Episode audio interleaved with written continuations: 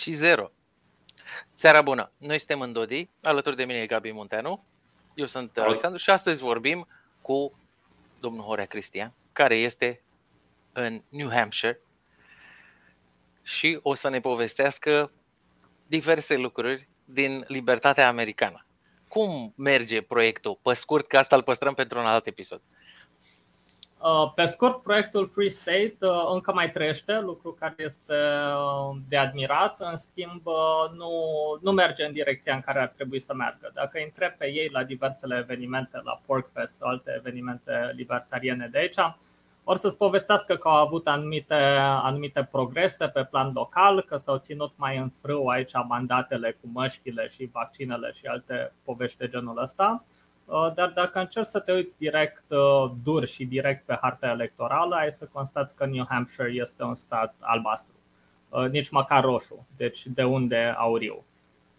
Așa că nu, nu cred că își atinge scopul, dar e totuși foarte bine că lumea încearcă și cel puțin este un forum unde poți să găsești alți, alți oameni care sunt interesați de libertate. Sunt și-au dezvoltat un fel de rețea sau obișnuințe mai agoriste, așa, să se ajute mai mult între ei, să nu depindă mai, de... Uh, mai uh, cooperative, așa, dacă au făcut mai ajutătoare. Da, da. da. Uh, uh, au, au o rețea foarte bună, primesc foarte des, chiar aș spune că rețeaua e, mă rog, poate nu prea bună, dar prea, prea mare. Primesc aici săptămânal e mail de la ei cu toate evenimentele Uh, și e mail sunt absolut gigantice. Deci sunt, uh, sunt multe evenimente, dar este în mare parte un forum de networking. Deci, uh, din păcate, nu este capitala libertății aici, deși asta s-a vizat cel mai liber stat din, după părerea americanilor, cea mai liberă țară. Deci trebuie să încercăm și în alte părți. Trebuie să încercăm și în alte părți și uh, poate în Europa, având în vedere că țările încă sunt mai independente, deoarece Uniunea Europeană este mai puțin federalizată decât Statele Unite, poate se poate încă. face și mai mult.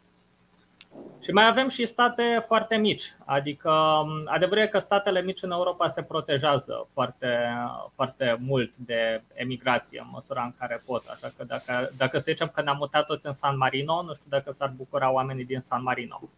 Dar uh, la adică există posibilitatea asta. Sincer, dacă te gândești, motoul San Marino este Libertas, nu? Așa că poate, poate ne vedem în San Marino cu toții. Uh, uite, Ron Paul a fost o influență mare asupra libertarianilor din America? Când a fost în orice caz este, da, da, este figura fondatoare a mișcării politice. Acum ei au foarte mulți alți idoli, mă rog, idoli. Uh, Uh, influencer, dar nu în sensul de Instagram în, uh, în sfera libertății, adică în ideile uh, din spatele conceptului de libertate și cum o percep ei. Și din păcate asta e o chestie care nu-mi place la ei, sunt destul de sectari, adică ai grupul Ayn Rand și nimeni nu vorbește cu grupul Ayn Rand. Ai grupul Mises, care nu, nu poate să o sufere pe Ayn Rand și inclusiv nu pe Hayek, în mod foarte interesant, deși a fost student al lui Mises. Uh, ai uh, grupul Cato, care, sincer, mie, mie îmi cam place, în schimb au niște apucături foarte ciudate în care îi fac pe ăștia de la Mises uh, rasiști sau alte acuzații de genul ăsta, care mi se pare foarte, foarte dubios.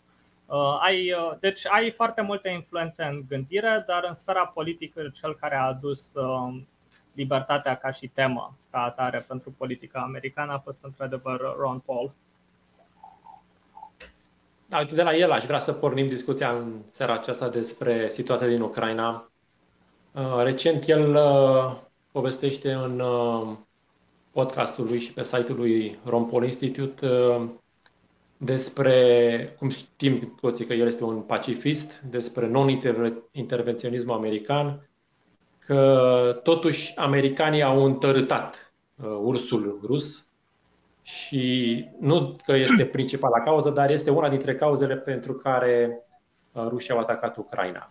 Din cauza că s-a extins NATO înspre țările din Est. Uh-huh. Dar mai există și o altă, să zicem, alt curent libertarian tot în America, uh, mai ales în uh, perioada când a fost războiul din Irak când spuneau, domne, hai să profităm totuși de puterea asta excepțională a Americii, militar vorbind, acum și să promovăm în țările astea care nu sunt uh, democratice și nu prea au uh, imaginea asta unei libertăți individuale, haideți să promovăm liberalismul în stările astea și să ne folosim chiar și de armată. Știi? Uh, cum, ar put, cum ar trebui, cum crezi tu că ar trebui să vadă un libertarian uh, situația actuală din Ucraina? Uh, să vorbească despre strategii, despre real politic, să zicem, cum ar fi mai bine în situația actuală sau să vorbim totuși despre principiul agresiunii aplicat situației actuale? Mă rog, dacă vrei putem să intrăm și în principiul non-agresiunii mai, mai încolo. În schimb, din ce ai menționat tu, uh, practic a doua poveste pe care ai povestit-o e povestea absolut clasică a Statelor Unite. Uh, hai să facem lumea liberă și democratică. Uh, și, sincer, chiar dacă ar fi onest acest, acest scop, nu cred că ar fi un scop de admirat, deoarece ce, nu pot eu să fiu, nu putem noi să fim liberi fără să fie restul lumii? Uh, și dacă eliberăm pe, pe banii cui eliberăm? Adică mai întâi te duci acolo, distrugi, destabilizezi, mai omori și oameni. Mă rog, dacă Statele Unite omoară oameni, nu se vede atât de des la CNN. Dar totuși se întâmplă uh, și poți să spui că ok, poate nu-ți pasă. Hm? Uh, dar totuși, dacă ești american, că ești departe. Dar totuși bombele alea sunt plătite de cineva și uh, nu sunt plătite de Joe Biden, sunt plătite de proșcatine. Deci, uh, în măsura în care sunt interesați de libertatea americanii, clar uh, se dezic de asemenea, asemenea idei. Și cred că aici chiar m-am mirat, deoarece am văzut că um, poate nu există un spirit al libertății atât de puternic aici cum se crede în afară Uh, dar tocmai în sfera asta mi se pare că sunt foarte maturi, uh, cam toate grupările de care am vorbit. Uh, poate mai puțin Cato, dar de fapt și Cato, dar în orice caz Institutul Ayn Rand, în orice caz Institutul Mises. Um, și practic au identificat această problemă și nu se mai lasă duși cu zăhărelul în privința asta. Deci, po- poziția Ron Paul, asta am văzut și acum după situația în Ucraina, am rămas ușor șocat, deoarece de obicei chiar și în sfera oamenilor interesați de libertate, pe prietenii din Europa îi știam mai limpezi la cap și americanii le place libertatea, dar dau și ei în, în apucături isterice din când în când. Tocmai aici, în cazul cu Ucraina, i-am văzut pe toți că au fost extrem de consistenți uh, și nici măcar că s-au băgat și au zis să nu facem nimic, ci pur și simplu au ignorat problema. Au zis că nu, noi avem probleme aici, adică de ce, de ce să ne distragem, de ce să ne uităm acolo când uh, încă mai avem lockdown-uri, uh, avem uh, inflație absolut enormă, de ce, de ce să ne lăsăm sustrasă atenția asupra unei probleme care nu e a noastră? Dar nu deci poate să calculeze, să zicem. E corectă atât după mine, cât și după ce văd la majoritatea americanilor. Deci ai exclude complet un calcul utilitarist în care ai spune, doamne, dacă am interveni am salva atâtea vieți, într-adevăr ar muri X, dar ar fi mai mici uh, și ar și decât victimele actuale și totuși uh, vom promova și valorile libertății individuale. Da, dacă aș face argumentul utilitarist, aș intra în, în fel de fel de discuții rawlsiene, așa, adică dacă zic că trebuie okay. să facem lumea neapărat mai bună pentru toți, că altfel nu, că altfel nu contează. Uh, aș zice că nu și chiar dacă ar fi să fac un calcul utilitar, dacă nu l-aș face la modul roles, unde trebuie să, să creez o lume care, oriunde pitch în lumea aia, să fie optimă. Uh, dacă, dacă trăiești totuși în lumea reală, unde cu toții am picat deja într-un anumit punct și faci un calcul utilitar, aș spune că ok, poate poți să faci calculul ăla, dar uh, nu-l faci pe, practic, beneficiul nu este al tău, în mare parte, adică ai un beneficiu tangențial din comerț și alte chestii.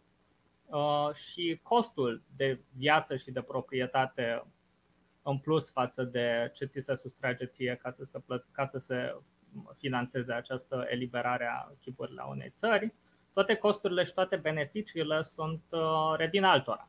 Așa că poate respectivii acei alții ar trebui să facă acest calcul, dacă sunt dispuși să moară, poate să-și piardă proprietatea uh, pentru a câștiga uh, un anumit uh, multă libertate. Da. Um, aș vrea uh, să fac un pic uh, um, o comparație între și să o dezvolți puțin uh, între mhm. boicotul și sancțiunile pe care celelalte state suverane le aplică Rusiei în momentul actual și o societate uh, anarhocapitalistă în care nu am avea un leviatan, un, o putere uh, care să dețină monopolul violenței pe un teritoriu dat. Uh, deci, uh, de exemplu, mai de mult era un caz în care un american uh, a fost prins în Iran, făcuse nu știu ce infracțiune și urma să execute nu știu câți ani de pușcărie. Și statele, ne, neexistând cineva deasupra tuturor statelor suverane să aplice o lege uniformă, pur și simplu s-a ajuns la negocieri. Mhm. Statele Unite ale Americii a intervenit, hai să negociem, poate îl salvăm, ce ți-aș da eu, ce ai putea uh-huh. să ce ar putea să facem împreună ca să uh, ajungem la o rezolvare echitabilă a acestui conflict, să zicem. E, în cazul Ucrainei, uh, tot așa, neexistând cineva care să pedepsească rușii pentru agresiune, uh, statele celelalte, ne dorim și ele să participe la uh, război, uh, încearcă prin sancțiuni să determine Rusia să adopte o poziție mai pacifistă și să ajungă la negocieri.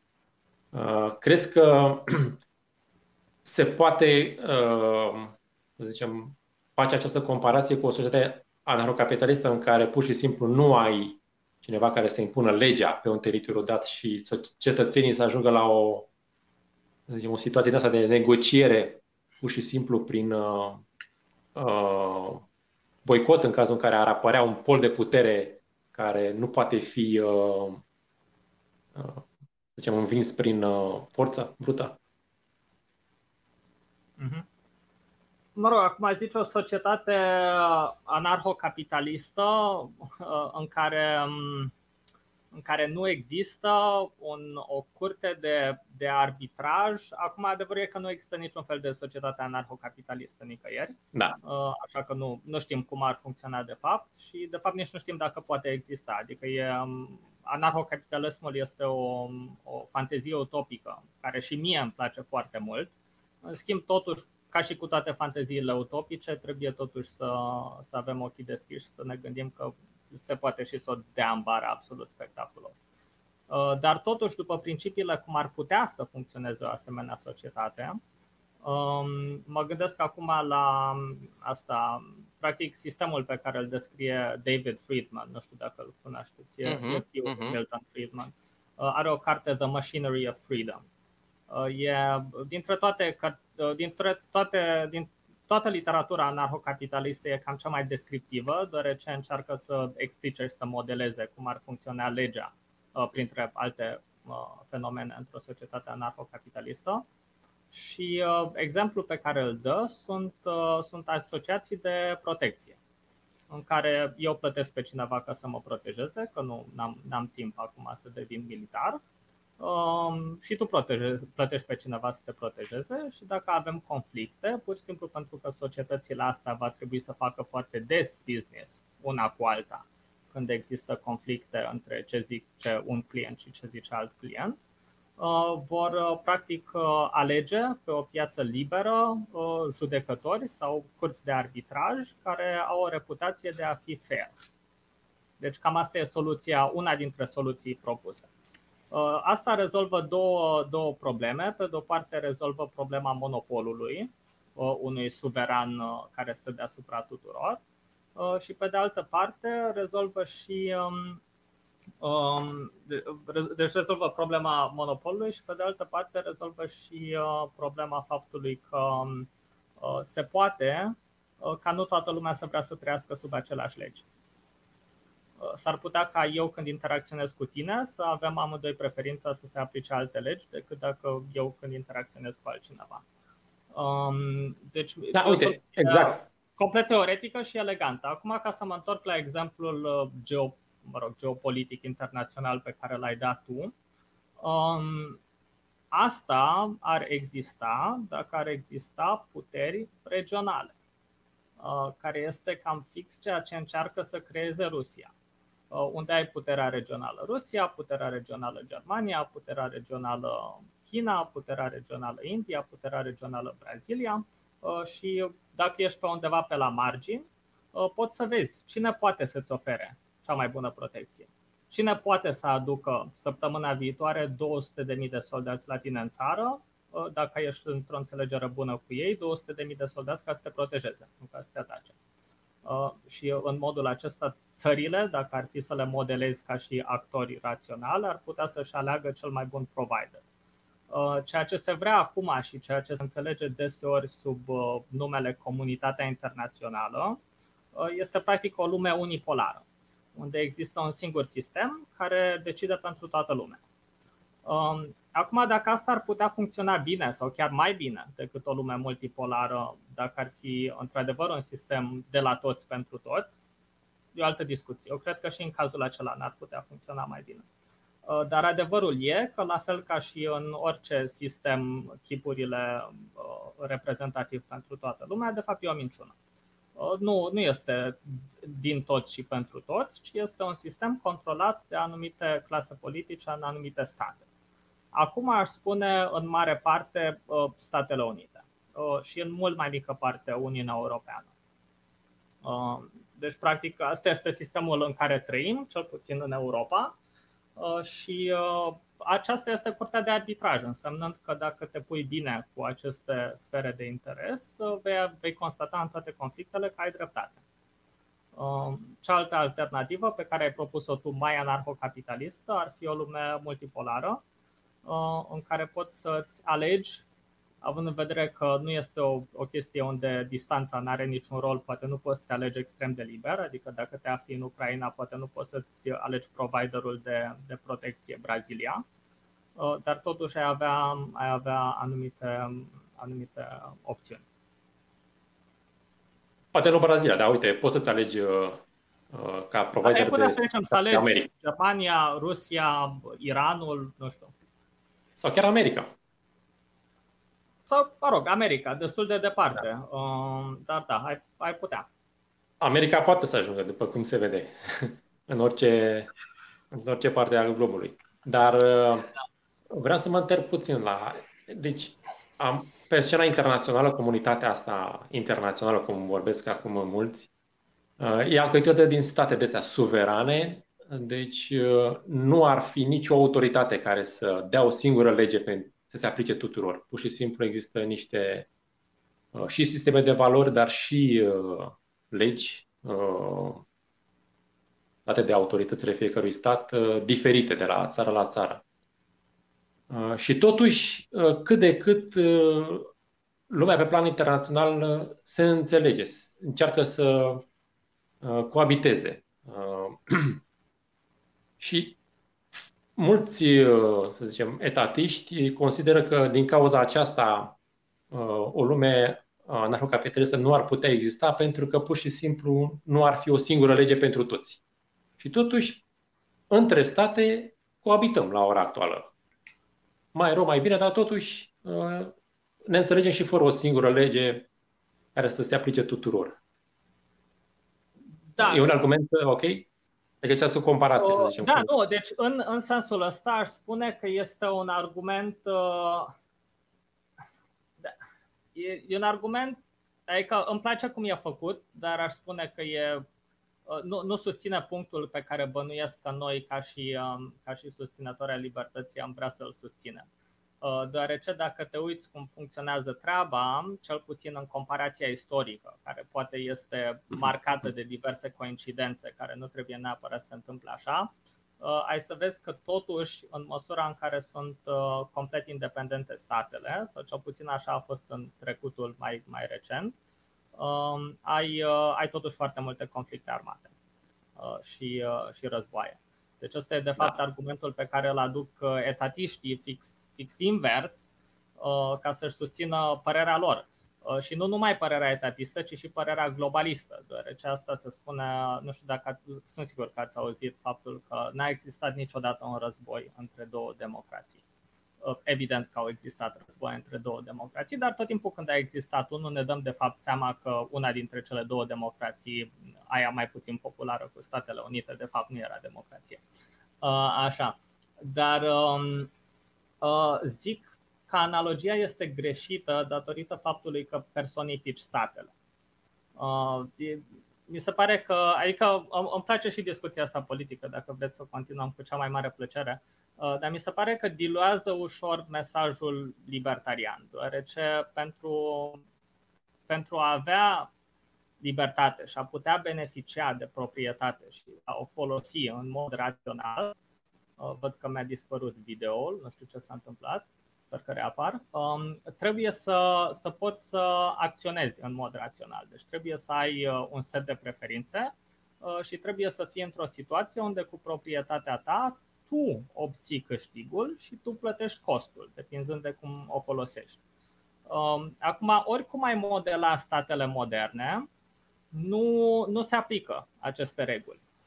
Deoarece dacă statul ar fi într-adevăr complet democratic și așa cum e povestea oficială, uh, atunci ai spune că ok, ce câștigăm din proprietatea noastră comună se împarte tuturor în mod absolut egal uh, și ce ne costă, sau mă rog, proporțional cu averea și ce ne costă plătim cu toții. Dar atunci n-ai, n-ai îndeplinit cealaltă cerință, deoarece, după cum știm, un grup de persoane care votează democratic nu are o ordine de preferințe fixă. Spre exemplu, eu sau tu. Dacă, dacă mie îmi place A mai mult decât B și B mai mult decât C, automat îmi place A mai mult decât C. În schimb, dacă o, o populație votează și ei votează A peste B uh, și B peste C, uh, asta nu înseamnă că votează A peste C, pot să voteze C peste A. D- dacă vreți, pot, pot să vă fac o schemă, dar e un fenomen destul cunoscut. Um, deci, uh, nu, deci dacă e complet democratic, o dăm bară pe contul ăsta din fericire, niciun stat nu e de fapt democratic, toate statele sunt un flavor sau altul undeva între oligarhie și autoritarism. În cazul în care uh, beneficiile statale sunt câștigate de un grup mai mic sau mai mare, dar în orice caz destul de restrâns comparat cu populația, uh, și costul. Uh, nu neapărat, adică inclusiv în cazul unei, unei, unui conflict armat, dar și în cazul sancțiunilor, costurile sunt carate de către toți dar profitele sunt câștigate de către foarte puțin. De aia zic că nu, adică e, e interesantă discuția, de un pic ortogonală cu libertatea. Libertatea există pentru da. individ. Înțeleg, da. Atunci, uh. întrebarea ar fi ce, um, ce formă de stat uh, ar beneficia, ar, ar întruchipa libertatea indivizilor, adică un grup de indivizi liberi, ce formă de stat ar avea între ei. Uh, și poate după aceea și, și cealaltă întrebare, um, care sunt pașii înspre, asem- înspre un, un asemenea stat și ce anume stă în, fa- în calea noastră, adică ce ne blochează calea. Uh, hai să revenim puțin la conflictul din vecinătate. Uh, și cum ai spus și tu, avem două state care sunt, uh, se războiesc unul cu celălalt și, din păcate, uh, indivizii, uh, oamenii din aceste state uh, se luptă și mor pentru aceste două state. Uh, să zicem că motivul a fost uh, declararea independenței celor două mici republici din estul Ucrainei uh, și mai venit statul ucrainean își dorește să-și păstreze integritatea, indiferent de părerea oamenilor din acele două republici mici, trece peste preferința lor și zice nu este ok, uh, vrem să reîntregim întregul teritoriu. Cei, cele două republici cer ajutorul Rusiei, vecinul dinspre est, uh, acel mai, stat... Mai voie să divorțezi. Da, da, da. Uh, aduce tehnică militară și implică, obligă pe cetățeni care se pare după ce vedem noi pe în media uh, din vest, uh, vedem că uh, mulți nu-și doresc să participe la acest război de partea rușilor. Deci avem, două, avem un război purtat de două state și indivizii sunt cei care suportă costul. În, din acest punct de vedere, este ok să încerci, cum mulți încearcă aici în România, să treacă bărbați vorbind, să nu participe la război și încearcă să fugă de conscription, de înrolarea în armată? din punct de vedere uh, libertarian? Ok. Uh, ai, ai povestit un context foarte lung, în mare parte aș spune corect, dar ai zis o chestie, anume Ucraina vrea. Nu știu exact cine e Ucraina asta și unde, unde pot să o sun okay. să vorbesc cu ea. Statul ucrainean reprezentat de autorități. Am auzit că Ucraina asta are vreo 40 și ceva de ani și într-un job de dinainte a fost uh, comediantă. Uh, dar, um, da, uh, dar tu m-ai întrebat acum special o întrebare foarte bună, individuală. Este corect pentru bărbați ucrainieni să zică nu tată, nu e războiul meu. Mi se pare absolut corect. Și um, Sincer, sunt român, îmi place să fiu român, nu, nu-mi place cuvântul patriot deoarece, nu, nu, nu deoarece mi-e frică de, de insinuări naționaliste, ci deoarece în, în forma actuală a statelor mi se pare că patriot destul de des înseamnă că te lași făcut ușor idiotul uh, regimului. Uh, dar uh, iubesc România, îmi închipui că, să zicem, aș fi ucrainean și iubesc Ucraina, identitatea mea națională în cazul respectiv mi-aș pune întrebarea, ok, uh, vin soldații ăștia, uh, ei vor să distrugă identitatea ucraineană, asta e intenția lor, deci vor să rusifice țara. M-aș uita la alte regiuni cu care au avut conflicte. Cecenia. Au, au rusificat Cecenia? Nu, chiar culmea, asta l-am dat multor exemplul. Eu ar spune că Cecenia cultural are mult mai multă autonomie față de Moscova decât, spre exemplu, are Germania față de Washington. Uh, pentru că acolo în Cecenia au șaria lor, fac cum vor ei. Nu, nu cred că e un stat, uh, nu, nu cred că mi-ar place să fiu în Cecenia. Uh, cred că le merge rău. Dar le merge rău din cauza că se maltratează unii pe alții. Nu sunt rusificați cu deasila, nu sunt creștinați, nu nimica. Bazat pe experiența asta, aș spune că probabil nu vor să înstrăineze identitatea națională. Uh, atunci mi-aș pune următoarea întrebare. Poate chiar înaintea identității naționale, mie îmi pasă foarte mult de libertate. Um, acum, evident, e război, așa că în cazul ăsta, din cauza războiului, uh, asta îmi încalcă libertățile. Poate să-mi distrugă proprietatea, e super nasol. Uh, dar um, asta se întâmplă că particip eu sau că nu particip eu tot la fel, chiar mai mult îmi periclitez proprietatea și libertatea participând. Uh, întrebarea e, în măsura în care participarea mea ar putea schimba ceva în războiul acesta, uh, alternativa unei victorii de asta chinuite ucrainiene uh, sau unei victorii chinuite ruse, aș avea mai multă libertate în, într-un caz sau în altul. N-aș putea să răspund sigur la întrebarea asta. Dacă mă uit la rata de impozitare în Ucraina înainte și după Revoluția Maidanului, constat că după Revoluția Maidanului a crescut rata de impozitare. Uh, dacă mă uit la pluralismul ideologic, spre exemplu, care era riscul să-ți o iei în gură în Kiev uh, înainte de Maidan, spunând că ești pro-completă uh, independență ucraineană și care e riscul să-ți o iei în gură după Maidan, spunând că tu vrei aliniere cu Rusia. Um, în al doua situație mult mai nasoală. Adică um, să fii pro-rus acum și chiar și înaintea războiului era mult mai periculos decât să fii pro-ucrainean înainte. Uh, deci aș spune că predicția mea e că situația pentru libertatea mea personală ar rămâne în mare parte neschimbată uh, sau poate chiar s-ar, uh, s-ar îmbunătăți un pic cu, um, cu victoria Rusiei. Așa că aș spune nu se merită. Uh, e un element de orgoliu național, evident, care și pentru mine, să zicem, că ar juca un rol, uh, dar poate nu de ajuns de mult încât să, să mor pentru asta. Uh, ceea ce aș face eu, în schimb, e m-aș gândi cât de periculos e de fapt să stau aici. Nu ca să lupt pentru guvernul de la Kiev, ci ca să stau în casă, să fie cineva în casă, să nu vină să jefuiască nu armata rusă sau armata ucraineană, ci pur și simplu, știi, tot timpul când pleacă lumea, ultimii care pleacă sunt criminali și pleacă cu toată proprietatea ta care se poate căra.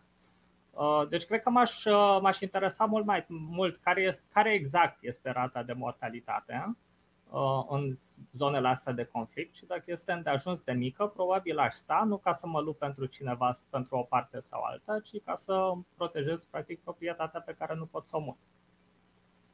Mulți se duc acum cu familii, cu tot, Uh, încercând, domne, mă duc cu soția și cei trei copii vreau să stau lângă ei, nu știu unde să ajung, pe unde o fi, să zicem, cu ei, va trebui eu să furnizez hrană, să mă ocup de ei. Mai bine să stau cu ei decât să stau undeva într-un stat, într-o situație de război. Asta, asta ar fi consecința concluziei că riscul de a muri este foarte înalt. Acum nu, nu știu unde a ajuns de bine, deoarece tot ce auzi acum în media, adică e, e clar propagandă și sper că Adică după, după 2 ani de covrig, sper că totuși din toate, toate părțile. Seama că tot ce auzi din toate părțile este propagandă. Uh, și că puținii care nu îți povestesc propagandă, îți povestesc uh, hiperbole patriotice. Uh, ucranienii de ale lor, rușii de ale lor. Pot să vă povestesc de ambele, dacă vă interesează. Tot propagandă. Pe alea ucraniene cred că le-ați văzut deja la TVR. Așa. Dar um, pot să vi le povestesc și pe alea ruse, deși probabil sunt la fel de false. Uh, dar um, în măsura în care le e frică, în măsura în care într-adevăr riscul de mortalitate e foarte mare, aș spune că într-adevăr decizia corectă e să zici um, ok, plec. Uh, și în momentul respectiv uh, ai să dai de um, un alt, uh, o altă injurie adusă libertății tale personale, anume de chipurile guvernului care vrea să te protejeze și care dacă ești ca mine, sau probabil și ca voi, nu, în mod cert și ca voi, uh, bărbat între, scuze, sunt aici în Statele Unite, n-am voie să asum sexul, uh, dar vorbim um, Persoane, persoane. Între 18 și 60 de ani, chipurile n-ai voie să părăsești țara. Acum, având în vedere că, Ucra- că eu vorba de Ucraina, sunt sigur că cu o, o mită decentă se poate. Uh, dar mă rog, nu știi niciodată de cine dai la graniță. Poate e un patriot care se supără foarte tare pe tine că dezertezi alte vrăjeli de genul ăsta. Uh, deci, cred că discuția războiului, din punct de vedere al libertății, e destul de simplă. E două grupe de colectiviști care se omoară unii pe alții asta, mă rog, e nasol pentru ei, dar n-ar trebui să fie nasol și pentru alții, dar ce este cel mai rău este că în timp ce se omoară unii pe alții, distrug proprietatea și periclitează viața oamenilor care n-au nicio preferință puternică de o parte sau de alta, uh, care, sincer, sunt de obicei majoritatea oamenilor.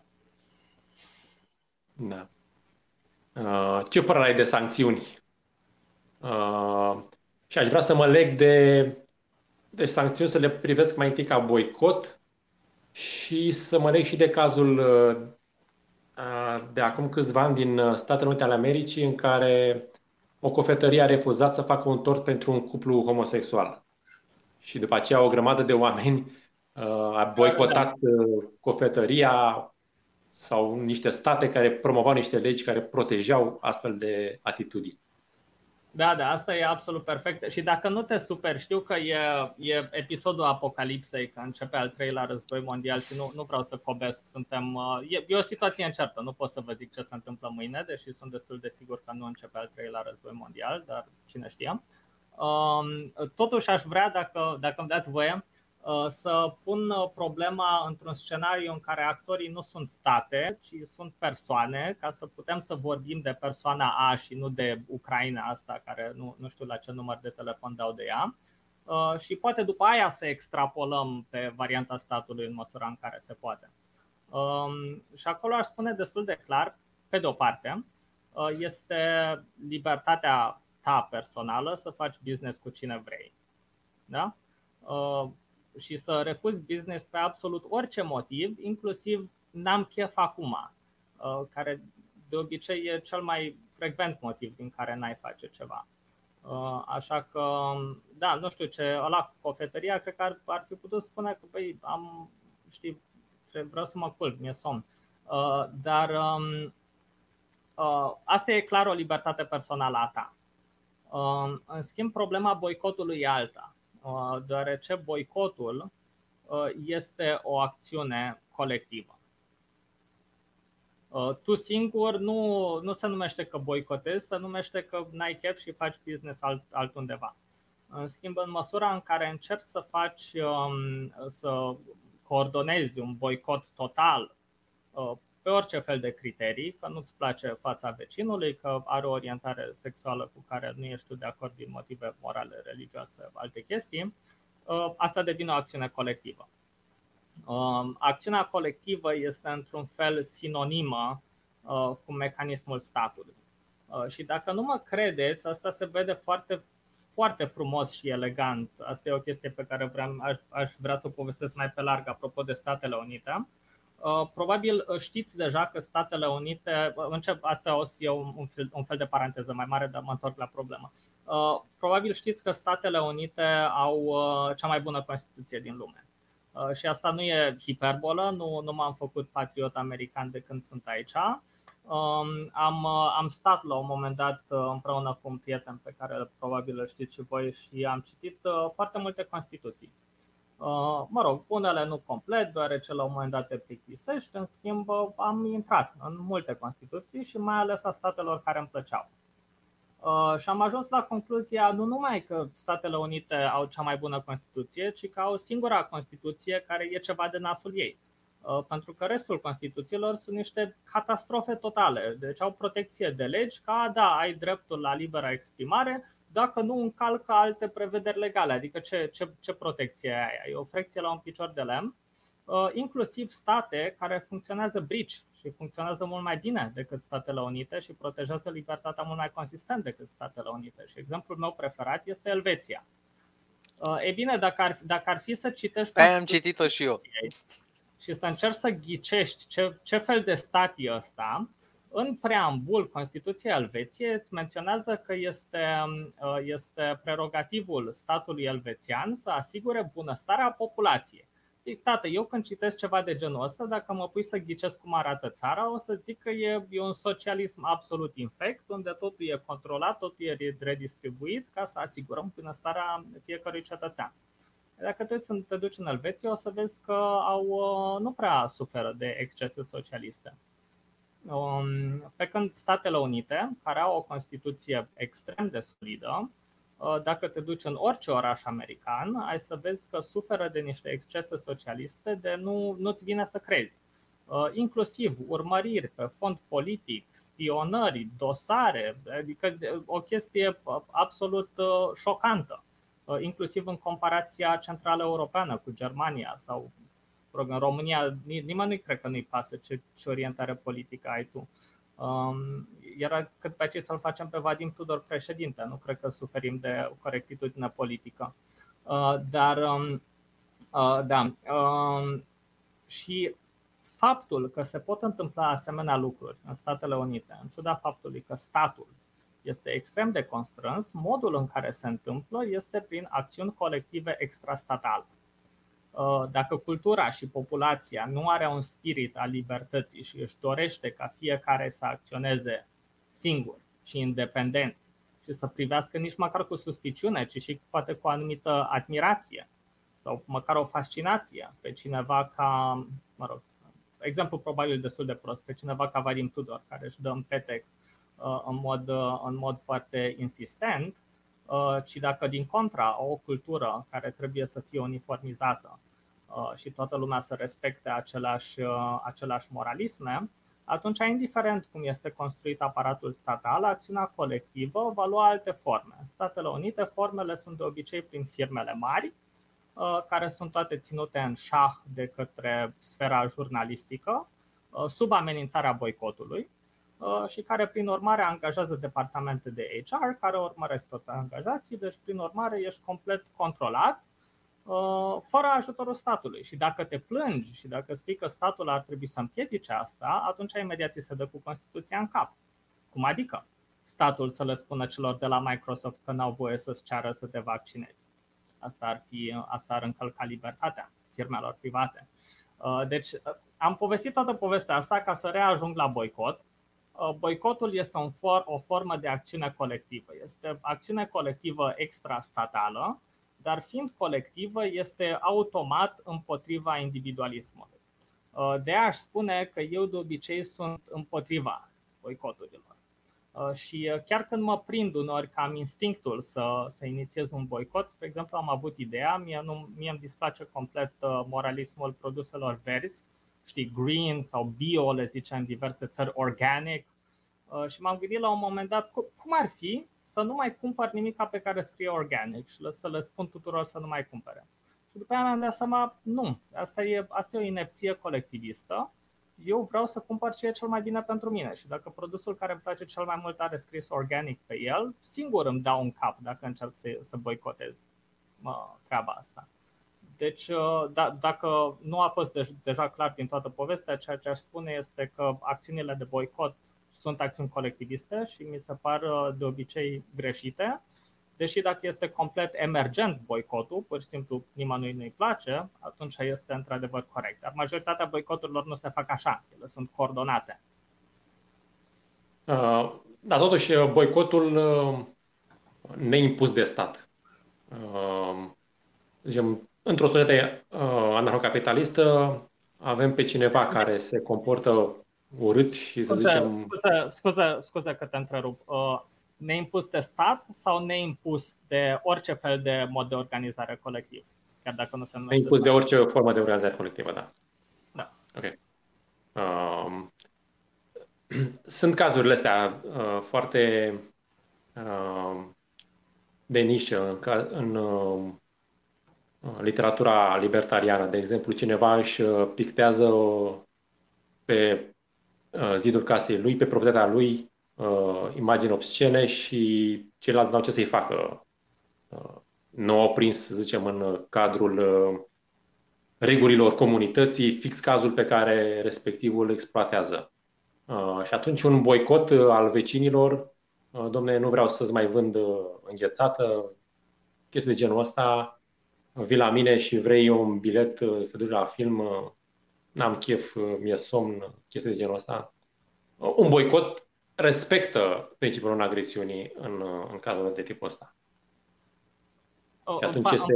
Da, da, îmi pare rău să fiu de altă părere, dar cum ai introdus problema? Pentru că ai introdus problema, e, uite, legile n-au fost făcute în, în așa fel încât să acopere toate voințele. Da, deci, practic, ce sugerezi este un fel de, de legislație inoficială, este un fel de, de acțiune colectivă. În, în, în acel caz, uh, eu aș spune că nu cred că aș vrea să particip. Și dacă cineva ar okay. încerca să mă pună sub presiune să particip, păi nu, nimeni n-ar încerca. Da. Se apelează cu vorba bună, da. Un fenomen complet emergent, cu sigur, dar problema e că ai intro... deci poate ai Uite, dreptate, dar ai da. introdus-o da. în modul că lipsește o lege, deci o facem noi de capul nostru.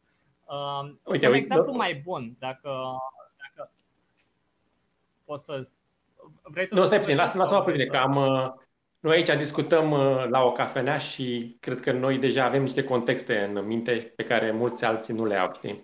De exemplu, ești într-un sat, uh, ai niște reguli implicite, de exemplu, Uh, dacă vecinii, cu coșii vecinilor uh, uh, fac zgomot, e ok, e permis. Dacă însă ai un măgar care rage prea tare, scriem undeva, domne, așa ceva nu vom permite în satul nostru. Nu ne plac măgarii, să zicem. Și atunci vine cineva străin și vrea să cumpere o casă în acel sat, de la un vecin. Uh-huh să uită, îi se prezintă, uite, domnule, astea sunt regulile comunității noastre, dacă ader la ele, e ok. Ăla zice, da, domne, ader. Sunt perfect uh, de acord cu ele. Sunt foarte bune și frumoase. Semnează, cumpără, nu știu ce, și după aceea apare o chestie din asta nouă. Să zicem, vrea să-și picteze uh, Atena sau zeița, nu știu care, pe zidul casei și mhm. ceilalți vecini nu mai să zicem, nu au prins regula asta în regulile comunității și a apărut un caz nou știi? și n-au ce să facă. Atunci boicotul, discutam noi pe aici, este perfect legitim din partea comunității. Să-l determine pe respectivul ori să-l dea jos, ori să își vândă și să se ducă în altă parte, dacă nu Da, de fiecare dată în, în povestea asta, pentru că, din nou, noi avem contextul în cap, de fiecare dată noi avem în uh, ideea asta că regulile alea au fost făcute nu cu democrație 50 plus 1 sau 2 treimi, ci da. toți au fost de acord. Adică e o chestie complet voluntară în care uh, practic ai un fel de servituzi negative pe care le, le lași vecinilor și zici, da, ok, eu nu o să-mi fac casa roz sau nu o să fac nu știu ce, că tradițional nu ne place aici așa și, și, și când o să vând, ă, dreptul ăla nu pot să-l vând că vi l-am dat vouă. Na. Da, Voluntar. E... Da, nu, în, în, înțeleg ce spui și în mod, în mod cert, ă, după interpretarea canonică a principiului non-agresiunii și dreptului de proprietate mai mult, uh, e într-adevăr corect ceea ce spui, dar eu aș spune că e corect din punct de vedere legalistic. Uh, adică eu aș spune că e o aplicare ușor, uh, ușor eronată a conceptului. Îmi pare rău să. Sper că nu începem să facem dezbatere, dar vreau doar să explic, explic părerea mea și poți să-mi spui dacă, da. dacă nu ești. Deci, um, pe de o parte, e foarte corect și ce a zis Alex, deoarece noi uh, în scenariul ăsta îi spune că toată lumea e de acord. Uh, s-ar putea să nu fie toată lumea de acord. Uh, și ce faci dacă unul din sat sau câțiva din sat, de fapt, nu au această preferință, nu-i, nu-i deranjează măgarii sau care era exemplul, ba chiar le-ar place să aibă un partener de afaceri care are măgari. Acum, dreptul, de pro, dreptul libertatea cu e încălcată. Da? Uh, ceea ce descrii tu, în schimb, este o viziune, ostracizarea ca și, um, uh, ca și uh, mod de a impune anumite preferințe colective fără a-ți murdări mâinile cu agresiune explicită. E o chestie care îi place foarte mult lui Hans Hermann Hoppe.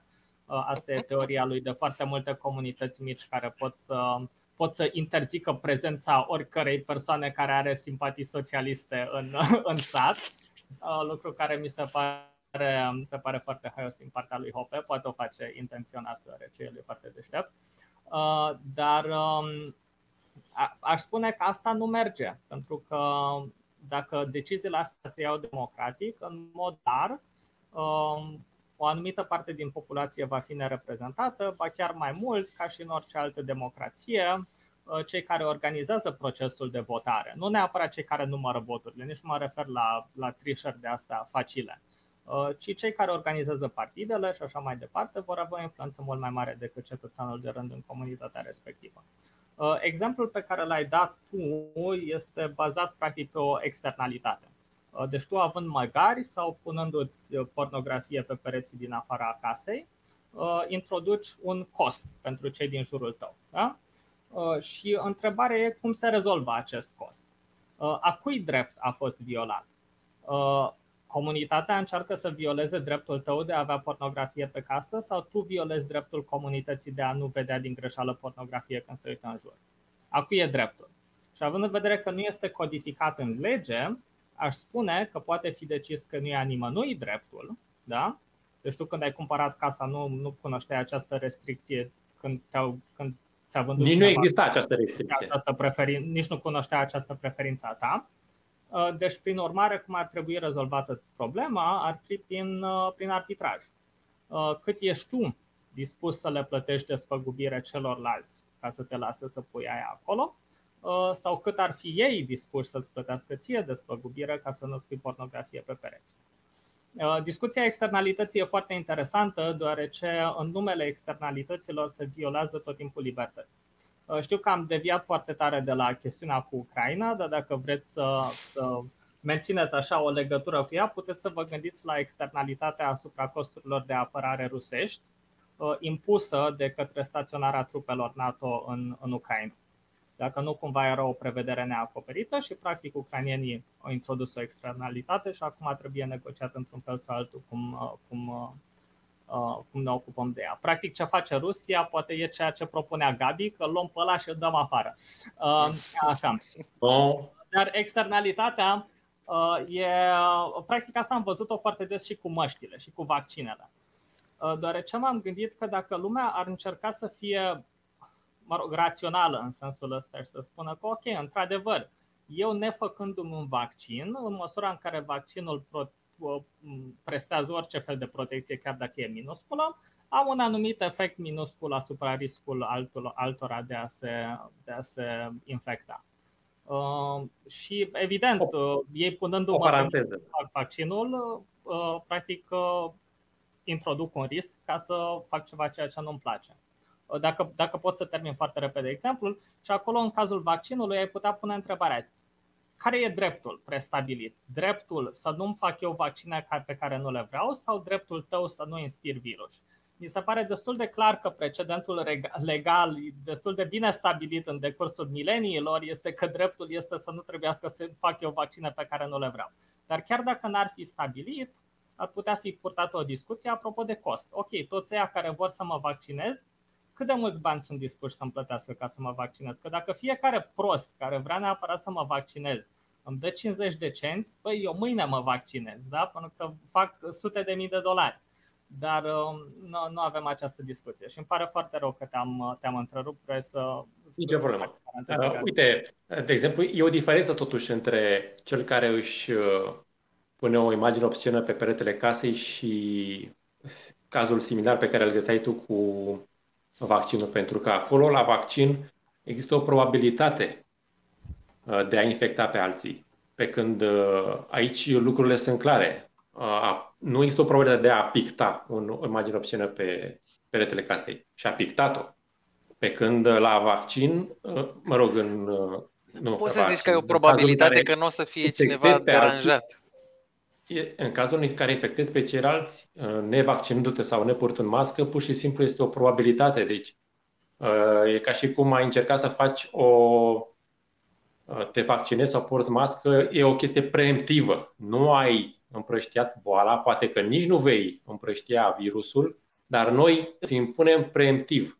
E ca și cum ai zice, domnule, eu nu-ți vând vopsea, pentru că știu că există riscul ca tu să pictezi o imagine obscenă.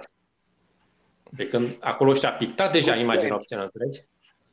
Înțeleg, înțeleg. E, e imperfectă analogia, deși dacă vrei neapărat să trag de păr pot, e probabilitatea ca să vadă cineva imaginile alea, că poate nu se uită în direcția aia. Dar înțeleg ce zici, e imperfectă analogia.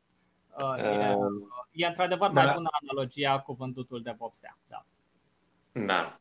Uh, și uh, tot legându-mă aici de boicot, uh, pentru că mie îmi place să ca și, uh, să zicem, uh, Emergent. să contra, uh, să lovesc pe cineva, respectând totuși principiul non-agresiunii. Boicotul îmi place ca măsură, să zicem, libertariană foarte mult.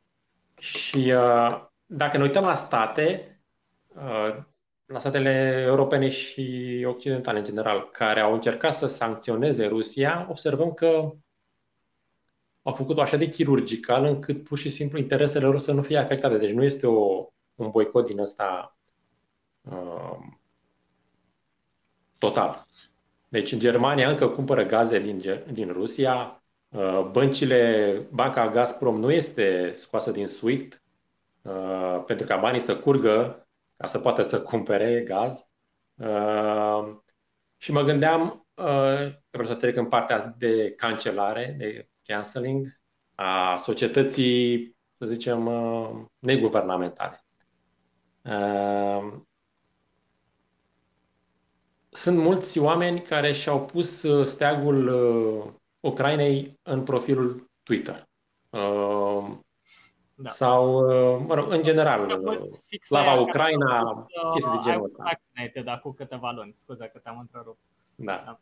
E, și uh, dacă ei sunt atât de, să zicem, uh, doritori să ajute Ucraina uh, și, vă, și văd că statele pe, pe care ei, guvernele pe care ei le-au votat nu respectă dorința lor, ar putea foarte bine să nu mai uh, dea drumul la curentul electric dacă energia respectivă este considerată așa de impură, făcută să financeze pe Putin și să omoare vieți inocente în Ucraina. Știi?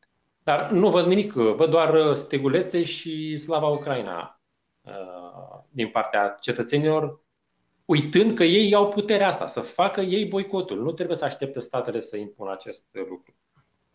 Mm. Da, nu, Iar în momentul în care uh, acest virtue, virtue signaling, uh, în momentul în care cineva se exprimă, domne, ce îmi place Dostoevski, imediat uh, îl, îl retează, îl, face cancel. Dom'le, nu mai vorbesc cu ăla, să iasă din competiții sportive sau chestii de genul ăsta. Da. Cum vezi toată această, să zicem, Și să nu uităm pisicile. Da, lasă Aoleu, pisicile, da. da, asta, asta e... Scuze, nu, nu vreau să te întrerup. Nu, m-am oprit. Vreau să, să, să ne spui perspectiva americană, pentru că știu acolo cancel culture este în floare, să zic așa. Da, cancel culture este în floare aici, adică cultura de a încerca să ostracizezi pe oricine care nu îți urmează viziunea ta morală. Uh, și aș spune că asta uh, exemplifică sau reiese din uh, ceea ce am povestit mai devreme apropo de colectivism, care dacă există în cultură se poate manifesta perfect și cu foarte puține probleme, indiferent câte limite pui în Constituție. Și asta se vede la americani prin acest fenomen. Ca un moralism foarte puternic și prin urmare vor să impună altora să urmeze acest moralism. Evident, având în vedere că este o chestiune de morală și nu de interes personal, că cineva care îi place Dostoevski nu îți cauzează ție nicio externalitate negativă. Ba chiar ar putea să-ți cauzeze una pozitivă dacă ești deștept și vorbești cu el. Uh, dar uh, este pur și simplu o chestiune de aliniament moral, o chestiune pur colectivistă și din acest simplu motiv Uh, ei nu se bagă să boicoteze pe cont propriu pentru că ei de fapt nu profită din acest boicot. Este pur și simplu o chestiune de satisfacție morală pe care poți să, de care poți să beneficiezi din plin uh, semnalându-ți virtutea în public și punându-ți frumos stegulețul uh, fără să plătești absolut niciun cost. Acum, sincer, ar putea să o facă și pe cont propriu. Dacă îi enervezi îndeajuns de tare, dacă îi propagandizezi îndeajuns de tare, ar, ar face diverse manevre, n-ar stinge lumina, dar uh, poate ar încerca să nu mai uh, cumpere de la magazine rusești. Aici în SUA sunt foarte populare magazinele rusești, deoarece au foarte mulți expați din, din sfera uh, ex-sovietică. Deci ar putea să ia măsuri. În niciun caz atât de drastice cât să își, își, stingă, își stingă lumina. E și aceeași chestiune cu toți ăștia cu mediul. Uh, care tot protestează că, că se, se forează mult prea mult petrol sau alte chestii și poartă nylon într-o fericire. Uh, deci e absolut clar, nu e nici măcar un calcul de cost-beneficiu, e pur și simplu un impuls moralist care pentru mine relevă o cultură destul de aversă libertății. Uh, și uh, uh, crezi că va exista, să zicem, un, uh, un curent uh, pentru că ei consideră lucrul ăsta ca finanțând uh, campania militară a lui Putin. Uh, și, domnule, hai să ne gândim, dacă noi finanțăm prin achiziționarea gazului și altor produse din Rusia, cine mai finanțează pe Putin? Păi plătitorii de taxe din Rusia. Oare taxele sunt morale? Deci, inclusiv firmele private care ziceai tu că sunt acolo în America, uh, trimițând bani în uh, Rusia la rude, să zicem, și aceia, acei locuitori, intrând în sistemul ăsta de taxe prin uh, TVA sau ce e pe acolo, sprijină campania militară a lui Putin. Crezi că se va, se va, să zicem, va apărea un curent din ăsta prin care lumea să-și dă seama, domnule, statele astea, prin taxare, își reușesc să strângă armate așa de mare încât să atace alte state? Mă rog, uh, din punct de vedere concret, cred că e o, e o chestiune care nu, nu se întâmplă prea des, deoarece de obicei ăștia cu magazinele sunt plecați de mult timp și cu, cu toată familia, nu cred că mai au rude cărora să le trimită. Uh, poți să te uiți la economia Rusiei, știu că e, e bancul, că Rusia e Africa pentru oameni de culoare albă, uh, dar uh, de fapt nu este. Adică dacă te uiți la economia rusească, nu e bazată în mare parte pe, pe cum le zice în română, remittance payments, nu știu exact care e termenul, adică practic bani care trimit rudele din state mai bogate celor din state mai sărace. Da, bani trimiși acasă. Da. Mă rog. Nu, Rusia nu e. Deci, practic, venitul Rusiei, m-am uitat recent uh, din ceea ce se știe sau se declară, cam 40% sunt din combustibile fosile și restul sunt uh, minerale, servicii, au, au multe servicii IT. Deci, uh, nu e atât de diversificată cum ar trebui să fie economia lor, din păcate, dar nu e nici unipolară și nu e bazată nici pe mila oamenilor. Adică nu e în halul cum era în timpul Uniunii Sovietice, când în plin război rece, probabil știți povestea, e foarte populară printre libertarienii americani, că în mijlocul războiului rece, americanii trimiteau bani sovieticilor ca să nu moară de foame diverse, diverse subpopulații. Adică nu, nu e chiar în halul ăsta. Uh, în măsura în care uh, din banii de impozit se finanțează statul militar, uh, da, în schimb, iarăși, majoritatea bugetului nu se duce pe, pe expendituri militare. Ba chiar cred că o proporție mai mică decât, în orice caz mai mică decât în China, dar să stai, să nu povestesc pe nu știu proporția exactă, dar s-ar putea să fie comparabilă cu, cu China sau cu Statele Unite. Nu e ca și în Corea de Nord, unde, unde armata e uh, ținta numărul unu pentru costuri bugetare. Uh, dacă pui problema de taxare, uh, mai poți să pui și o altă întrebare. Acum, în România, noi suntem, mă rog, voi sunteți extrem de privilegiați. Am înțeles că România are cotă unică de 10%. Uh, nu, e 16%, 10%, sunt diverse categorii de venituri care sunt taxate în mod diferit, de adevăr, unic, dar uh, sunt păi, unele firme mici. Nu e unic, ok, am da, aia, aia declarată e 10%, într-adevăr, și mai sunt unii care sunt scutiți și de aia. Da. Ca să o simplificăm. Uh, IMM-urile au 3% pe venit, nu pe profit. Ah, ok, asta e, asta e interesant. Uh, probabil ca să evite schema unde lumea cumpără chestii pe numele firmei.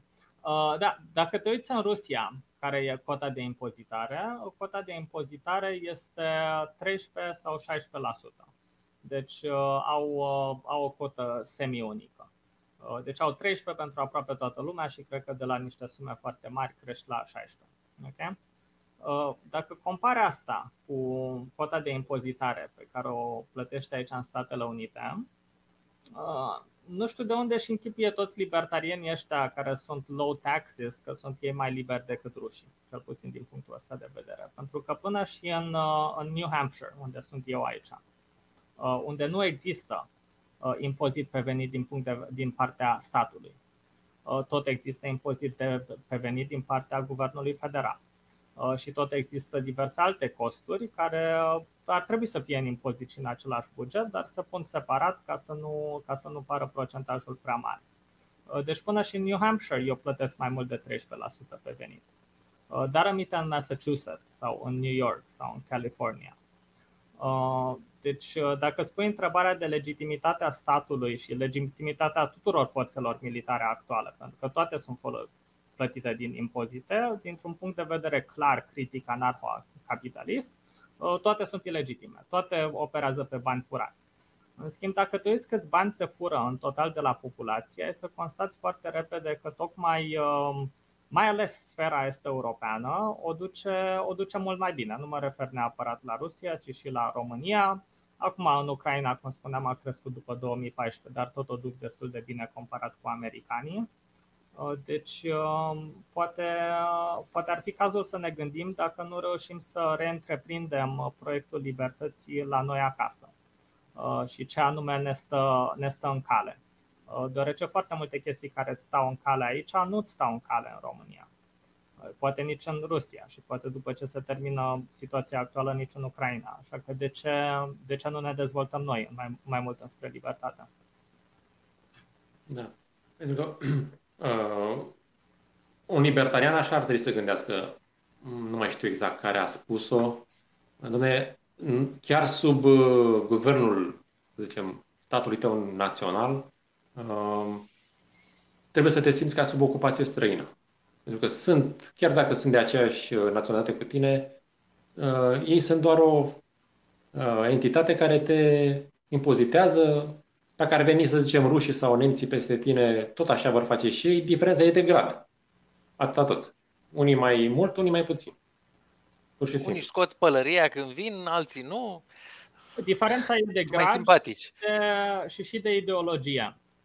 Deoarece eu cred că foarte, foarte mult din cotele de impozitare absolut scandaloase pe care dacă ești în Massachusetts, plătești impozit la fel ca în Germania. Adică e, e absolut incredibil ce se întâmplă inclusiv în Statele Unite, dar mai ales în Europa Centrală și de Nord.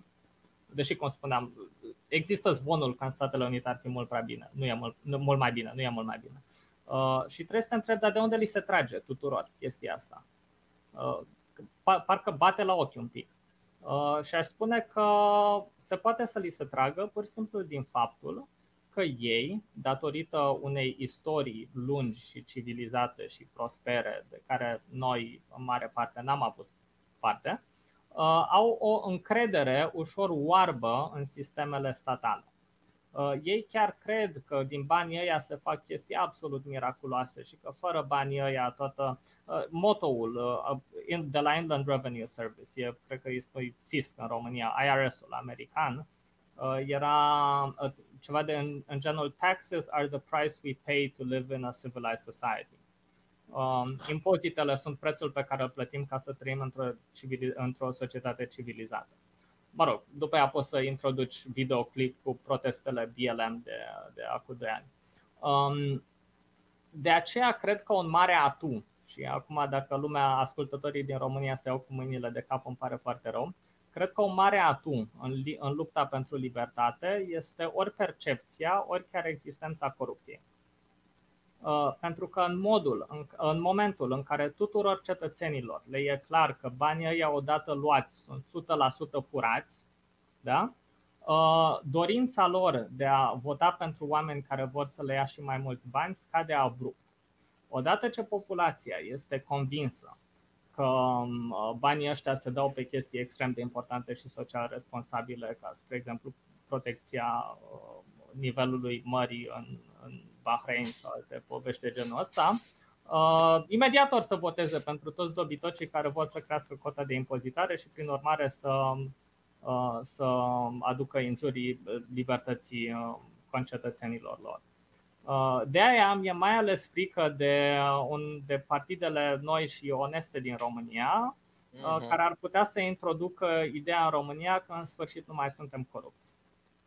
În mod ideal n-am fi corupți, dar toată lumea ar fi convinsă că suntem corupți. Dar totuși cred că odată ce ne trece boala asta, ajungem în același hal ca Germania sau Massachusetts sau New York sau California, doar că și mai săraci la început. Uh, deci cred că ăsta e un pericol foarte mare. O țară ca afară. Da, o țară ca afară, din păcate. Uh, și cred că avem o oportunitate acum pentru libertate în România, deoarece încă, d- d- dacă faci o campanie electorală și le spui oamenilor în România că impozitarea e fur, câți nor să te creadă? Pe când dacă le spui americani, or să se uite toți la tine de parcă ești un ciudat. Nu, nu, nu, nu, ne trebuie ca să redistribuim, că altfel oamenii săraci cum trăiesc. Înțelegi? Nu, dar să știi că și în România e cam, da, cam tot așa. Impozitarea e foarte, e, e, impozitarea e bună pentru diverse drumuri, uh, spitale, școli. Educație. Foarte, foarte. Deci avem un sistem bugetar foarte mare. Dacă îi spui asta unui învățător sau unui uh, doctor, pentru el impozitarea este sursa salariului. Deci nu, nu te înțelege. Și, și vreau să punctez o chestie pentru un general, așa că n-am mai apucat să o zicem până acum. Sunt foarte mulți oameni săraci pe la noi, pe aici, care nu simt, nu își bat capul cu chestia asta din cauza că ei simt că nu sunt impozitați. Păi ce bani dau eu la stat? Lasă că mai și face pentru noi. Da. Poate, simt ei că ar câștiga. Dar de fapt ei nu câștigă, pentru că dacă banii aia s-ar rula într-o economie sănătoasă, ar, ori duce-o și ei mai bine. Ar trebui să aștepte de la asta. Mă rog. Poate, poate am plecat de prea mult timp, uh, dar eu aveam, eu aveam impresia că totuși la noi există o critică mai, uh, mai profundă a bugetului decât uh, în, sta, în alte state, mai ales în Germania sau în Statele Unite. Dar se poate să nu fie și atunci înseamnă că am pierdut ocazia. Sunt da, discuții, dar... Îi fac foarte bine diferența asta între sunt bani care se fură, dar sunt bani, de exemplu, când se construiește un spital, un drum sau uh, se înarmează armata, se cumpără niște uh, miguri sau altceva, ea nu sunt furați, știi? Deci, uh, doar când sunt furați de niște baroni locali sau ceva de genul ăsta, atunci uh, în rest nu. Am înțeles. No, am înțeles. Deci am, am pornit deja pe drumul acesta, vom deveni în curând o țară ca, ca afară, fără da. bogăția de afară, dar ok.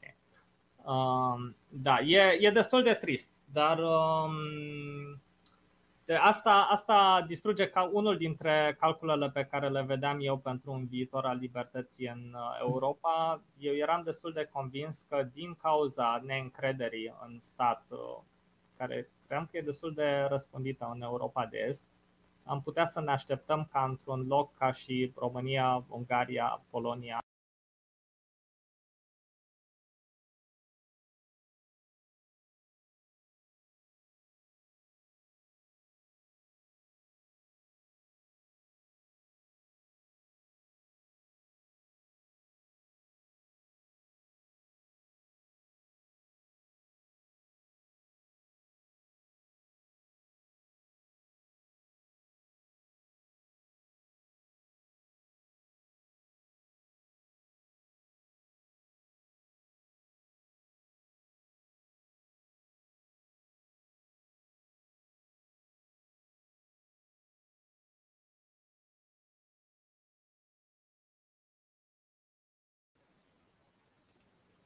Salut! Mai merge? Și a da. revenit? S-a întâmplat ceva? A da, căzut? Nu, cred, că, cred că ne-au prins ăștia de la NSA că povesteam uh, tâmpenii și nu, nu povesteam că trebuie să facem toată lumea ca Statele Unite să fim cu toții liberi. Ca, M-am gândit și eu că e. Da. Ok, ok. Uh... Așa. Da, scuze. Deci uh, vorbisem de viitorul libertății în Europa de Est și credeam că faptul că lumea nu are încredere în guverne ar putea fi un atu. Dar uh, după update-ul vostru, poate nu chiar așa. Da, da nu, nu, nu. nu. Uh, vreau să mai vorbesc despre un punct uh, și anume ceea ce s-a întâmplat în Ucraina după izbucnirea uh, războiului a fost faptul că uh, s-au împărțit arme uh, oamenilor. Da în zona asta, pur și simplu, a Europei de Est, uh, cred că în multe țări uh, din vestul Europei și în America, uh, lucrul ăsta este tabu. Și iată, în cazuri în care statul are nevoie de cetățenii responsabili să apere statul, imediat este zicem, e grăbit să împartă arme. De ce există această impresie, uh, crezi tu, în uh, mintea multor uh, etatiști că, domne, dacă înarmăm populația sau lăsăm oamenii să-și cumpere arme, lucrurile degenerează într-o anarhie și într-o, într-un război civil? Uh, nu știu, cred că, cred că ar fi mai multe explicații, uh, deoarece am tot vorbit de tendințe culturale spre deosebire de sisteme legale. Uh, aș da poate explicația culturală, uh, că le e pur și simplu frică de independență și putere. Și ei, în faptul că o persoană ar putea fi mai independentă și ar avea mai multă putere, văd absolut iminent un pericol, în mod instinctiv cred că asta ar fi, din mod cultural, mod cultural cea, cea mai bună explicație. Uh, acum, faptul că asta e susținută cu diverse minciuni statistice care sunt cusute cu ața albă, știi că măsori uh, cât la sută din populație are o armă și după aia măsori cât la sută, adică care e rata de oameni care mor împușcați și vezi o corelație știi, și te minunezi. Dar nu-ți dai seama că de fapt ar trebui să te uiți la oameni care sunt omorâți în general și dacă faci această comparație, să vezi că ori nu există o corelație, ori există o corelație ușor negativă. În mod absolut logic, eu dacă aș avea opțiunea neapărat, nu, nu, nu vreau să jefuiesc nimic, dar dacă ar trebui ori să jefuiesc o stație de petrol în mijlocul, nu știu, județului uh, Uh, Iași sau uh, în, uh, în mijlocul Texasului, în mod clar m-aș duce să-i jăcuiesc pe aia din Iași, nu deoarece sunt rasist împotriva moldovenilor, ci deoarece ăla din Texas probabil are o pușcă și mă omoară. Deci e clar că criminalitatea ar trebui să scadă pe măsură ce populația e, e în armată. Um, da, resentimentul, este? un resentiment față de putere. Uh, uh, New Hampshire este statul care exemplifică acest, acest contrast, deoarece în New Hampshire foarte multă lume este în armată și criminalitatea este una dintre, cred că după Vermont e statul cu cea mai redusă criminalitate și cea mai redusă rată de omor din Statele Unite. E, e, destul, de, e destul de evident, da. Uh, văd că întreabă un coleg cât e, cât e impozitul federal. Bănuiesc că mi-a apărut aici un pop-up. Uh-huh. Bănuiesc că se referă la Statele Unite. Impozitul federal, asta e o mare problemă, deoarece impozitul federal e incremental uh, și e pe tot, pe tot venitul. Uh, dacă ești sărac lipit pământului, cred că e sub 8.000 uh, de dolari pe an sau ceva de genul ăsta, care dacă vrei să-ți permiți să locuiești în orice oraș american, adică nu, nu comparați cu costurile de viață din România, e, uh-huh. nu, nu, nu trăiești, e ceva gen 10%, deci în România, uh, dar crește repede. Spre exemplu, și e, e și extrem de complicat, deoarece fiecare secțiune este impozitată la noua cotă. Uh, lucru care face incrementele mai puțin periculoase, deoarece nu pierzi niciodată bani da? când uh-huh. crești la anumită sumă, uh, dar tot crește. Spre exemplu, ultima cotă în care sunt eu cu ultimii câteva mii de dolari, plătesc 22% impozit pe venit, uh-huh. doar federal, țineți minte. Uh-huh. În New Hampshire am noroc și e zero la statal. În schimb, în Massachusetts ar mai fi și ăla, ar mai veni și la statal, care cred că e ceva de genul încă, încă 8%. Deci ajung la un 30% frumos, comparabil cu Germania în, în Land of the Free. Într-adevăr, deci suma totală e, e mai mică. Uh, și problema este TVA? și că ei, ca să ajungă la asta, practic trebuie, uh, avem TVA, nu știu care e cota, nu știu care e cota TVA. Um, da, ar trebui să știu. Americanii fac o chestie frumoasă, anume că um, TVA-ul se aplică la point of sale care, mă rog, nu e chiar atât de importantă această tehnicalitate, dar tot timpul vezi prețurile fără TVA și cu TVA. Lucru care mi se pare foarte educativ pentru populație. Acum, din păcate, cu populația de aici n-ai cu cine. În schimb, mi se pare foarte corect să le arăți oamenilor, băi, magazinul din, pe, pe, pe produsul ăsta ia numai suma aia, restul te jefuiește statul ca să ai uh, permisiunea să cumperi ceva aici. Restul da, e practic tribut. La, la noi ar trebui să pună la, la pompa de combustibil chestia asta. Zic că prețul nostru e atât, cu profiturile alea nesimțite ale firmelor petroliere, restul să știți da. că se duc la stat pentru civilizație. Da. Uh, Are you dar happy? Vreau să, vreau să mă întorc, uh, sper că am răspuns întrebarea, uh, la întrebare. Uh-huh. Vreau să mă întorc la, la tema cu. A, nu, ce mai vreau să contribui la întrebare e că ei, ca să știe în ce cotă te afli, ei trebuie să știe cât câștigi tu în general. Uh, motiv din care ăștia sunt absolut dedicați să te spioneze uh, și trebuie să dai declarații și dacă minți pe declarații e practic evaziune fiscală clară și ești, uh, ești deja gata de pedeapsă și trăiești în teroare.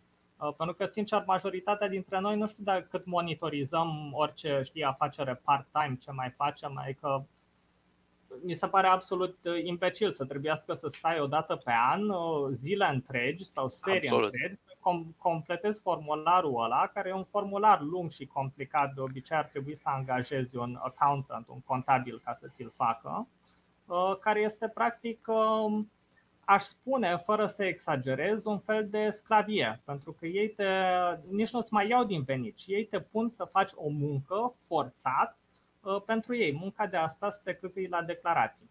Ca să vă dau un exemplu de inepție americană, am luat o bursă din Elveția înainte să vin aici, nu aveam nicio treabă cu ei uh-huh. și nemernici ăștia au încercat să mă impoziteze. Uh, sper să, sper să nu avem următorul podcast Corea din închisoarea americană cum arată aici. Dar, uh, da, deci uh, se poartă spionările de genul ăsta. Uh, taxe pe cripto, aici trebuie să plătești oficial tot timpul când faci o tranzacție în cripto, deoarece e făcută în natură și mai au și alte impozite. Deci e sistemul... pe tranzacție sau e pe, pe creșteri, pe capital gains? Nu, nu, nu, nu e pe capital gains. Deci, practic, când barter, uh-huh. proc, cred că zice în română, sunt uh, taxe uh, pe barter? Faci, dar da, deoarece trebuie convertită valoarea. Deci, practic, e într-un fel capital gains tax, dar tu când faci tranzacția, tranzacția de fapt are loc în dolari. Uh, da. Chiar dacă ea nu are loc în dolari. Deci, dacă, deci ar trebui să urmărești cât a crescut prețul, cât la sută ai dat, deci niște inepții absolut incredibile. Uh, și evident că nimeni nu poate să se țină de toate. Motiv din care același fenomen care este criticat cu mare dreptate, aș vrea să adaug, să nu pară că facem reclamă diversilor autocrați din Europa de Est, un fenomen foarte popular în Rusia, în care dacă nu te pui bine cu regimul, se pot descoperi diverse incorectitudini pe impozitare din cauza cărora să ajungi la pușcărie. Același lucru se poate întâmpla aici și se întâmplă foarte des. Ba chiar se poate întâmpla și invers, ceea ce li s-a întâmplat foarte multor donori, donatori republicani. Cred că a fost în 2014, a fost înainte de alegerea cu Trump. Cred că a fost în mijlocul mișcării Tea Party, în care, practic, tu când faci donații poți să declari la ăștia de la taxe că sunt tax deductible. Da? Și ce au făcut ăștia de la IRS e că din greșeală au uh, avut un leak și au scăpat public toate numele tuturor bogătanilor din California care de fapt au donat pentru Tea Party. Uh, motiv din care toți au fost uh, urmăriți, dați afară, deci chestii extrem de urâte care ai crede că astea sună a China sau a Rusia. În schimb, se întâmplă cotidian aici. Uh, mie mi se pare că e o... Da. Ne apropiem de da, ora ai dreptate, ai dreptate. În fine, scurt să, hai să, apuc să zic. atunci un pic, uh, po- pot să stau un pic mai mult, că deci începe la, okay. începe la 2 asta a mea. Uh, și Atunci să ne zici tu când. Chestiunea armelor, care au, uh, au poate un pic mai multă re, uh, relevanță cu tema noastră război și pace, pe care am acoperit-o destul de puțin. Um, anume cu importanța dreptului la, la potarmă și faptul că guvernul, uh, imediat ce se vede plasat sub presiune, uh, imediat dă arme tuturor uh, cetățenilor. Deci, practic, ce arată atitudinea asta este că ei nu vor să permită cetățeanului să se protejeze singur, dar dacă pot să-l pună pe cetățean într-o poziție în care să moară pentru guvernul lui, sunt complet evident de acord. Și atunci trebuie să spui întrebarea cine protejează pe cine dealul mm. ăsta oficial, dacă ar fi respectat, nu e de fapt că statul mă protejează pe mine uh, sau că eu protejez statul. Înțelegi? Mm-hmm. Deci, um, și iarăși, poate ar merita să iei armele alea și să te lupți. E un calcul pe care fiecare, inclusiv fiecare ucrainean, ar trebui să se gândească bine și să-l facă pentru sine însuși. Ce, să nu le mai dea înapoi? Evident, adică mă rog să nu le mai dea înapoi. Mai, mai e și problema de redistribuție, că cine a plătit pentru armele alea, dar hai să nu facem În schimb, întrebarea e și um, uh, practic o miliție în armată. Asta este, mm. mă rog, miliție în sensul englez da, da. nu în sensul românesc. Uh, o temă. Da, o patrulă locală. Americanilor, uh, al doilea, al doua, al doilea edit al Constituției.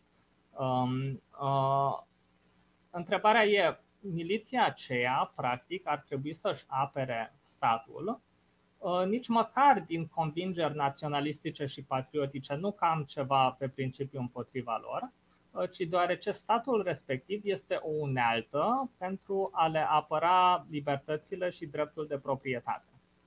Da? Uh, și cum cred că a spus Gabi mai devreme, asta nu este o chestie care se aplică foarte bine statelor moderne. Uh, că te cucerește unul sau altul, e nasol când se întâmplă, dar la sfârșit diferența s-ar putea să fie dubios de mică. Um, așa că întrebarea e ce state ar trebui să avem în care, într-adevăr, oameni ca mine și ca tine să fie dispuși să riște totul pentru a le proteja. Um, cred că un exemplu foarte bun sunt uh, republicile comerciale din nordul Germaniei sau din nordul Italiei, Uh, din, din perioada renascentistă sau republicile greci din perioada antică uh, sau până și Republica Romană la început, uh, în care, într-adevăr, statul era mai mult sau mai puțin un oraș care avea o civilizație, care avea anumite înțelegeri apropo de proprietate și de comerț, pe care nu puteai să le ai la sat sau la țară. Și atunci, într-adevăr, oamenii se adunau și formau o miliție. Era un, un, o patrulă locală care proteja și uneori chiar să lupta împotriva unor armate mari și uneori chiar câștiga. Era un exemplu foarte interesant, cred că din Nuremberg, sau era unul dintre uh, orașele stat germane, uh, în care erai obligat să porți armă în oraș. Deoarece înțelegerea era dacă tu vrei să vii aici să beneficiezi de serviciile noastre, pe măsura ce ești, în, în măsura timpului în care ești aici, dacă se întâmplă ceva, trebuie să fii dispus să protejezi aceste libertăți de care beneficiezi aici, dar nu în rest. Și întrebarea ar fi, noi am putea să facem un asemenea stat undeva?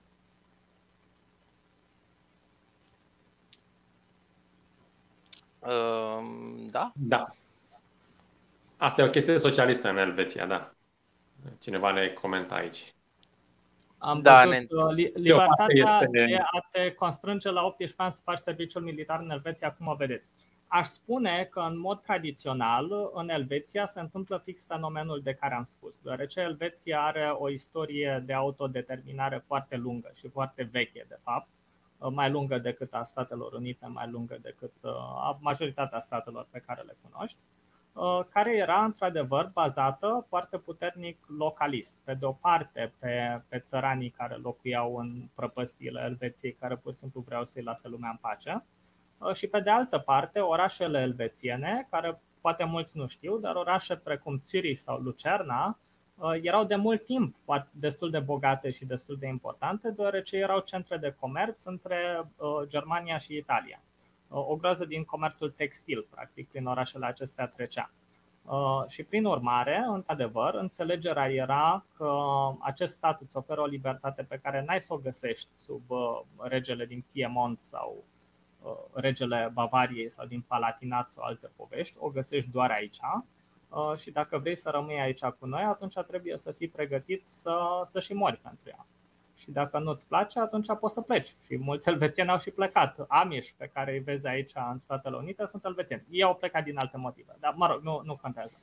Um, deci asta ar fi un exemplu. Măsura în care acest, acest istoric încă se mai aplică Elveției contemporane, nu știu.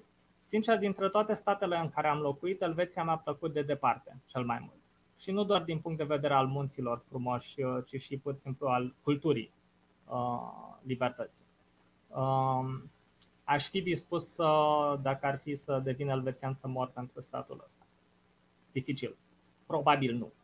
În schimb, um, și nu, nu, nu din cauza neapărat unei frici, dar din cauza că, într-adevăr, e mult mai bun decât majoritatea celorlalte state, dar diferența nu este îndeajuns de mare. Adică poți să te muți în Germania și e mai nasol, dar nu e, și nu e în comparație catastrofal. Da. Ok. Uh, Gata. Asta e. Suntem pe... Da. da. Nu mai am nicio, nicio temă de abordat deocamdată. Da, dacă, uh, dacă mai aveți o singură întrebare ca să încercăm să reluăm scurt tema război și pace, în 5 minute m-ar, m-ar bucura. Uh, Vali, să vedem dacă ne mai dă o întrebare de la în comentarii. Sancțiunile lovesc în populația generală. O populație care începe să simtă foame e mai greu de stăpânit, în special într-o oligarhie. Până la urmă va trebui făcut un sacrificiu pentru mase. Da, dar hmm. uh, aici răspunsul meu ar fi masele respective, chiar dacă sunt lovite, ele prin taxe sprijină statul respectiv. Uh, știu că nu e nu sunt voluntare taxele respective, dar ar putea să se abțină. Adică asta este. Na, mă rog, în contextul eu, actual eu nu, nu prea poți să targetezi altfel, uh, pentru că armata este susținută din taxe până Chiar dacă oligarhii respectivi au nu știu câte averi, ei susțin prin taxe armata uh, lui Putin. Deci Uh, eu aș spune aici mai multe chestii. Pe de o parte, spui că, în special într-o oligarhie, aș spune că presiunea din partea maselor se manifestă mult mai puțin într-o oligarhie și mult mai mult într-un stat cu cât e mai apropiat de idealul democratic, chiar dacă acesta deseori nu e, nu e realizat. Deci poate chiar e o idee proastă, deoarece cu cât e mai autoritar statul, cu atât e mai robust față de asemenea sancțiuni. Uh, pe de altă parte, ce spuneai tu de impozite, sunt destul de sigur că în cazul Rusiei special este, uh, dar n-ar trebui să fie. Uh, spre exemplu, există state, precum Arabia Saudită, în care cota de impozitare este aproape neexistentă, cred că e o cotă unică de 2,5%, și statul Arabiei Saudite se finanțează din faptul că deține petrolul. Deci ei n-au nicio treabă cu taxele. Îi interesează foarte puțin. Știu că am, am vorbit cu un, un arab la un moment dat și mi-a povestit foarte frumos, a spus, regele nostru nu e nici cerșetor și nu e nici hoț. Asta mm. apropo de taxe. Deci, Dar e owner. finanțarea de altundeva. Da.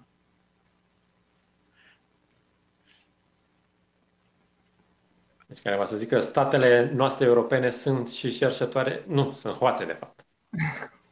cerșătoare. Da, mă rog, acum nu, nu am de gând să laud Arabia Saudită.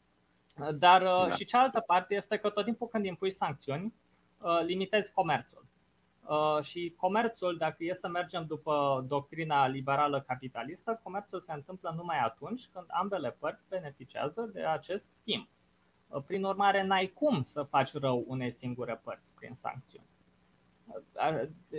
Deci, acum că sancțiunile lovesc în ruși, poate ai simpatii pro-rusă, poate n-ai, dar în orice caz toată lumea cred că poate să fie de acord că guvernul american nu are absolut nicio obligație față de cetățenii Rusiei. În schimb, ar trebui să aibă o anumită obligație față de cetățenii lor. Uh, și nu văd uh, de ce ar merita expropriat americanul de rând pentru ambițiile geopolitice americane în Europa de Est, pe partea cealaltă a lumii.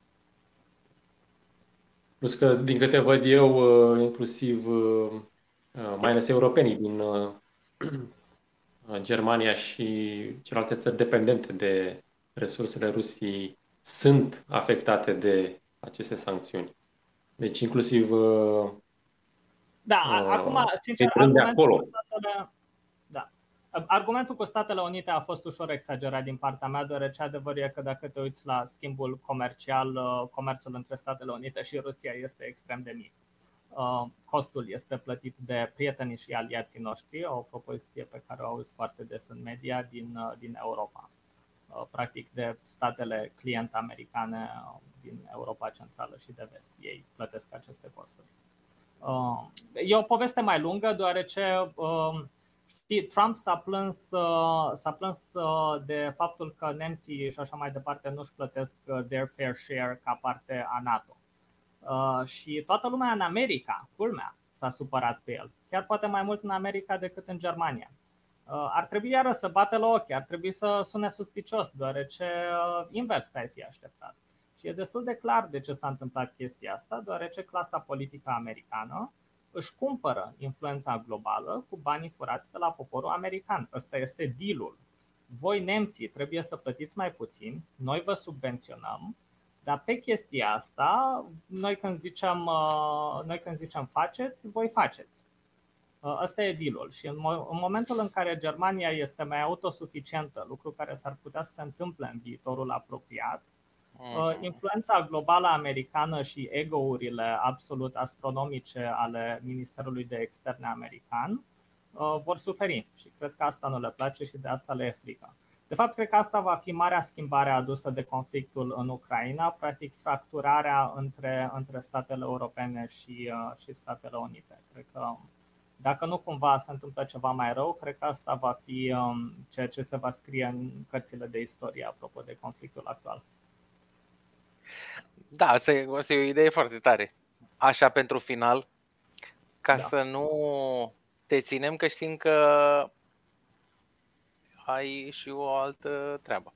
Și pă, cu această ocazie îți mulțumim pentru timpul pe care ni l-ai acordat. Gabi? Da, și uh, ne luăm la vedere și de la cei care s-au uitat la noi și ne vedem lunea viitoare. Mulțumim, Horea! Pa, pa! Mă bucur foarte mult de invitație.